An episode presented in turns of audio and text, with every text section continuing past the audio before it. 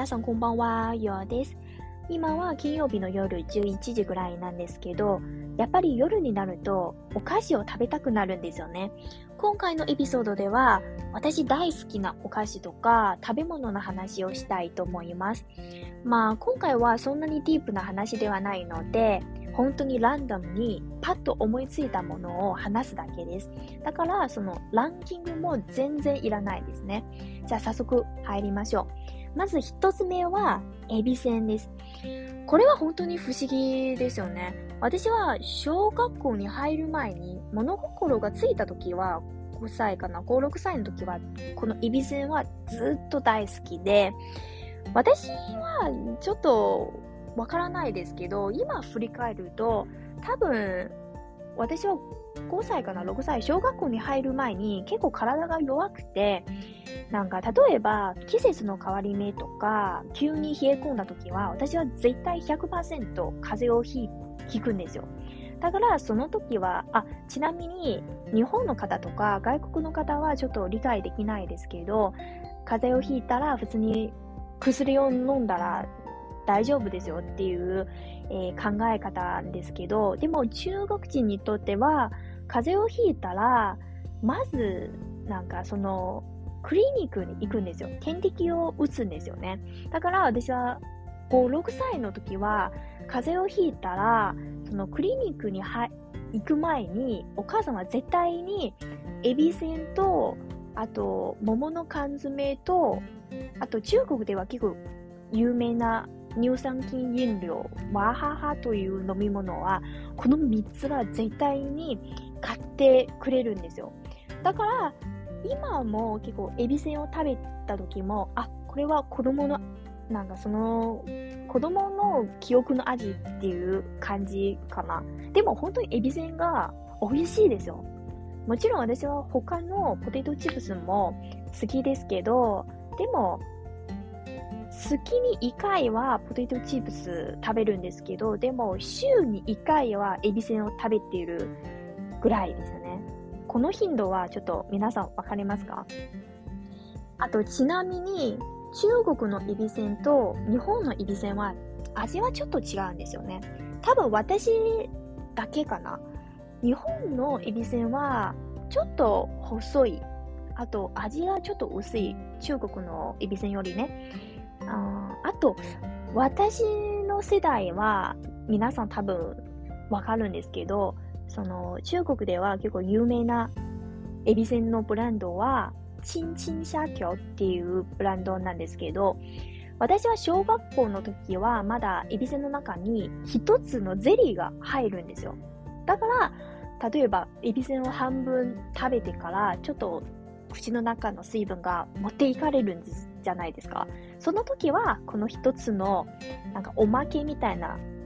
ゼリーを食べたら、ちょっと潤いみたいな感じですよね。だから、えー、エビせんのブランドも、なん、いくつかあるんですけど、私は大好きなのは、チンチンシャキョっていうブランドのエビせんですね。私は、うん、正直に言うと、一時期は2、3ヶ月の間は、週に1回か2回ぐらい、そのエビせんをずっと食べていたんですよ。なんか、その時は、期間限定の味も出た気がするんですけど、オリジナルの味と、あとわさびの味と、あともう一つは、桜エビの味、この3つの味が出てるんですけど、でもやっぱりオリジナルの方は一番美味しいと思いますよ。これは、なんかエビせんなんていうか、なんか今例えばエビせの魅力は何ですかと突然聞かれると、私もなんかうまく説明できないですよ。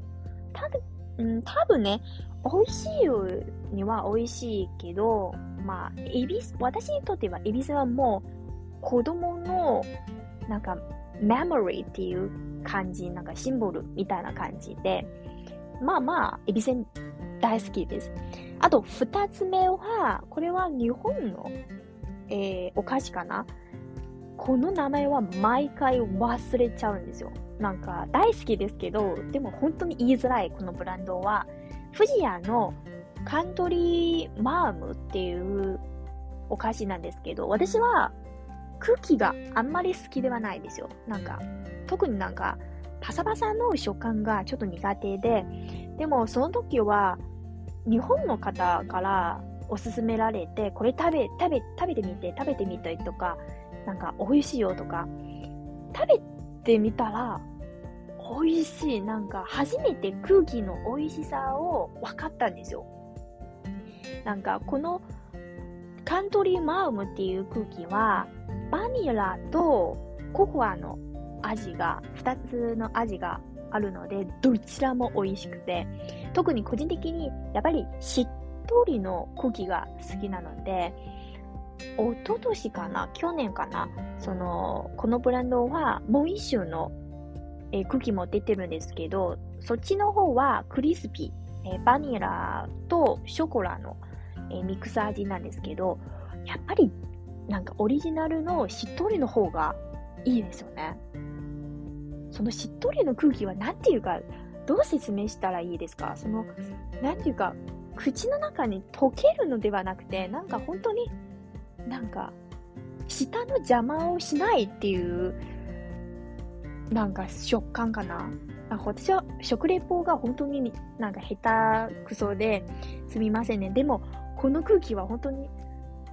全世界の人々に食べてほしいですよね。私は中国に帰った時も、この唯一持って帰ったのは、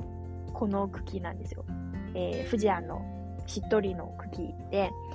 周りの友達とか、あと家族にも分けて、なんか、これ美味しいよとか、食べ食べてみて、食べてみて、めっちゃ超おすすめしたんですよね。周りからも結構高評価で、だから、私にとっては、世界一番美味しいクッキーはこれかな。うん、多分私は、クッキーはあんまり食べないのでわからないですけど、でも私にとってはこれはクッキーはめっちゃ食べやすいですね。なんか、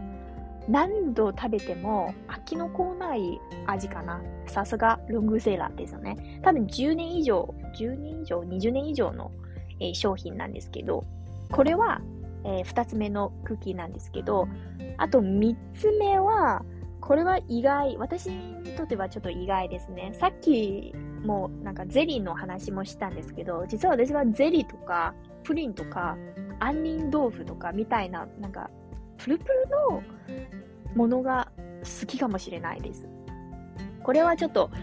今思いついた出来事は、私はその時友達とよく、家近くの、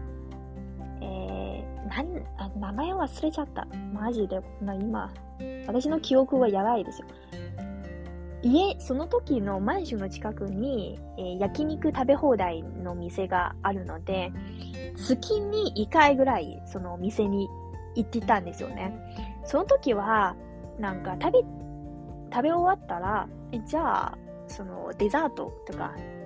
食べましょうねっていう話になったんですけど、アイスとか、あと他のケーキもあるかな。でも私は杏仁豆腐が大好きですよ。6かな ?7 杯ぐらいは全然いけるんですよね。なぜなら、なんかその不思議ゼリーとかプリンとか、そのプルプル感がたまらないですよ。あと、めっちゃ甘いわけではないので、なんか、その、多く食べても、ちょっと甘すぎるとか、そういう感じにもならないので、だから、ちょっとだけ甘い。でも、その、プルプル食感も楽しめるっていうものが好きですね。ちょっと気になるんですけど、皆さんの住んでるところとか、皆さんの国では、ちょっとゼリーみたいな食べ物とか、もしあったらぜひ教えてくださいね。私は、あ、あとちなみに中国では結構有名なゼリーもあるので、えー、私の小さい頃からめちゃ有名だったんですけど、今はなんかその廃盤になっちゃうかなわからないですよね。喜之郎果凍というブランドなんですけど、例えば今の市販のゼリーは、だいたいみかんとか桃とか果物とかナタデココみたいなものが入るんじゃないですか。でも私は大好きなゼリーは何も入ってこ、入ってないゼリーは大好きですね。だから、そのさっきも言ったブランド、シージュランコドンの中で何も入ってないですね。普通の、本当に一番シンプルなゼリーなんですけど、大好き。大好きですね。だ次は、なんだっけ？最近ちょっと、えー、今、私の住んでるところは、ロックダウンの3日目なんですけど、だから、あんまり出かけなくて、今、冷蔵庫にあったものだけ食べてるんですよね。だから、お菓子はめっちゃ食べたいですよ。焼肉も食べたいし、しゃぶしゃぶも食べた食べたいし、あと、普通の炒め物とか、要するにね、なんか手作りの料理とか、なんか、ちょっと飽きちゃうんですよね。ただ自分作ったものは、うん、毎日食べると本当に嫌です。本当になんかしんどいですよね。だから私は、なんか、料理が好きですけど、うん、あまりうまくできないかな。でも普通の料理ですね。縦料理が、だけ作れるんですけど、ちょっと、えー、高品な料理とか、ちょっと店で出せるものは、本当に無理です。ちょっと脱線しちゃったんですけど、うん、あともう、何が好きですね。そうですね。あ、もう一つ思い出した。カレーパンが大好きです。実は私は揚げ物が大好きですね。初めて日本に行った時は、そのカレーパンは初めて食べた気がするんですよ。あともう一つは、コンビニとか、パン屋さんとか、スーパーのカレーパンは、味も全然違うんです。例えば、ある店では、その、野菜とか、ゴロッと入ったカレーパンもあるし、あと、ある店では、その、細かく、野菜を細かく刻んで、トロトロのカレーも、カレーパンもあるんですけど、どちらも好きですよね。あと、揚げ物大好き。でも、揚げ物が好きですけど、例えばコロッケ。このものは美味しいですけど、でももしソースがなければ私は絶対に食べないです。要するにね、揚げ物とソースとか、揚げ物とドレッシングは、これはセットじゃないですか。私はずっと考えてるんですけど、周りの友達は、その、ポテトを食べると、ケチャップをつけなくても全然食べれるんですけど、私にとっては、受け、なんなんていうか、理解できるんですけど、私は食べないです。その、ポテトとケチャップはそれ一つのセットで、唐揚げは、えー、マヨネーズは一つのセットで、あるいは唐揚げとソースもセットできるんですけど、あと、例えばアジフライとか、えー、コロッケとかタルタルソースは一つのセットじゃないですか。だから私の中では揚げ物と一つのソースとか一つのドレッシングはこれはセット。なんていうか相棒みたいな感じでっていう認識認識があるんですけど、うん、ソースが大好き。あともう一つ私は結構ソース中毒者かな。大学1年生の時は、デリバリーを、私はその時はまだ、えー、学校の寮に住んでいたので、毎日はデリバリーを頼んだんですよね。たまにちょっとハンバーグを食べたい時は、ハンバーグと、あと、お菓子、ななんていうか、ナゲットは注文したんですけど、私はなんかその店の方はあんまりケチャップとか、あと、ちょっと甘じょっぱいソースがついてないでしょ。だから私はいつ、私はその時はね、えー、ネットで100個以上かな。100個ぐらいの甘じょっぱいソースは自分で注文したんですよ。私は本当にそれくらい大好きだったんですね。今も好きですけど、今冷蔵庫は私はその、あともう一つ、皆さんもし私、過去のエピソードを聞いたことある方は多分わかるんですけど、タバスコのソースは本当に美味しい。た私にとっては、タバスコと、ん？タバ、タバスコ？合ってるかな？この名前。ちょっとね、なんか、メキシコの辛いソースかな？このタバスコのソースと冷凍パスタは、これは一つのセットですね。私の中ではね。えー、特に冷凍パスタは、日清の平打ちのパスクターはマジで神。まあ、マジでなんか、この冷凍パスタを作る人とか作る会社はマジで尊敬するんですよね。私は大好きで、その冷凍パスタ。でも、冷凍パスタ、そのタバスコのソースがなければ、冷凍パスタは味はまあまあっていう感じで、そうですね。私の中でソースが一番重要かな？揚げ物より重要？まあ、わからないです。まあ、揚げ物とソースはもう一つのセットになるんですよね。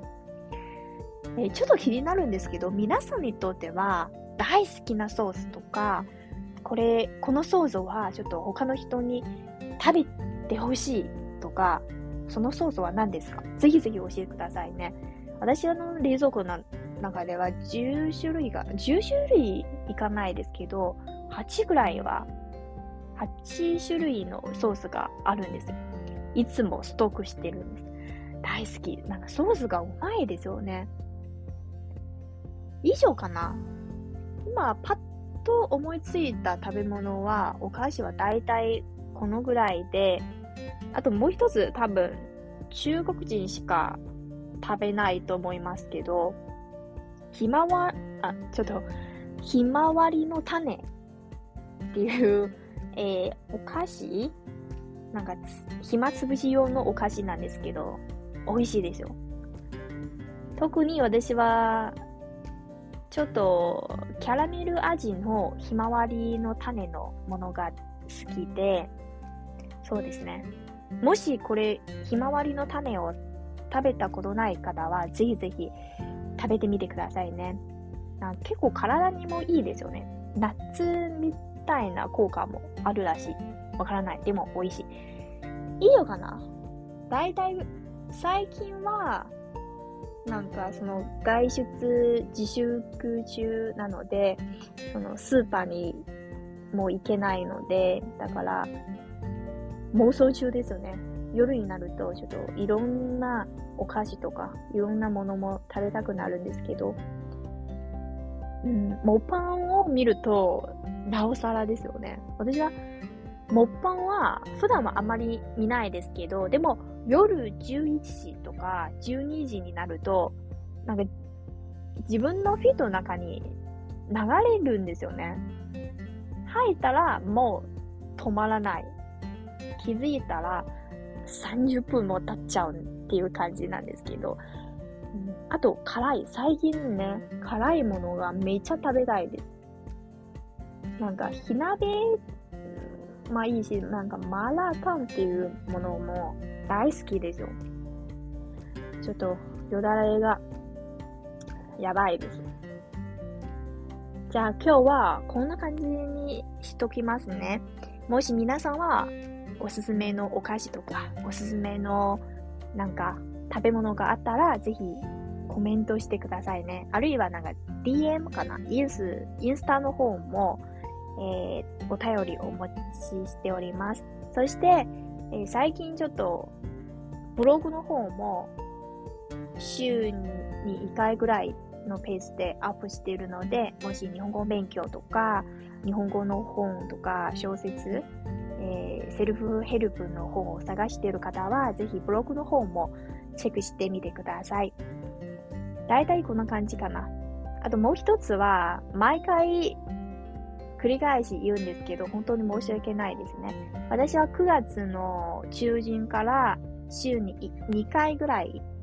その日記みたいなものを投稿しているので、もし、なんか私の毎日何を考えているとか、私の考え方に興味がある方は、ぜひ日記の方も、えー、読んでいただければと思います。詳しい状況は全部概要欄の方に貼っていきますので、ぜひぜひチェックしてみてください。じゃあ、今日は最後までお付き合いいただきましてありがとうございました。また来週でおやすみなさい。バイバイ。